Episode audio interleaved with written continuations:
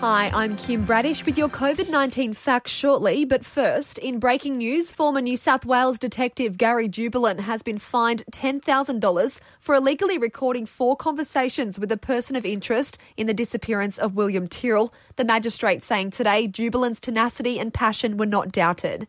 New South Wales police have released more details on their investigation of the Ruby Princess cruise ship, which began this morning.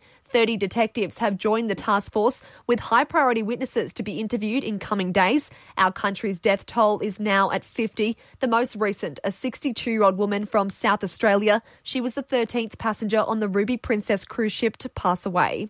We're being warned of the importance that all Australians receive the same healthcare they would usually receive to prevent a more serious problem than COVID 19. Professor Michael Kidd says it's worrying to see the activity at GPs decrease so dramatically. One of the things that we know from the experience of past epidemics and pandemics around the world is that often people do not continue to get the regular health care they need. And sometimes we see more morbidity and mortality occurring from preventable chronic conditions than actually occur from the infectious agent itself.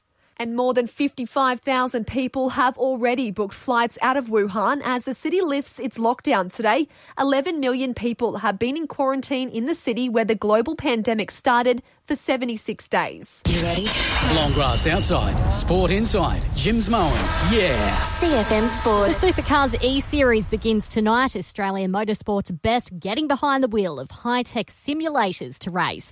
Holden driver Nick Percat says despite it being a virtual series, he's expecting things to get fiery. To be in supercars to start with, you've got to be extremely competitive because if you're not, you don't survive the categories to, to get to supercars. So, you know, I think you know, in the lead up to it, there'll be some guys going, oh, no, I'll be right. But then as soon as the race starts, all of a sudden they're going to wish that they'll have done more laps because, you know, they'll get blown out of the water.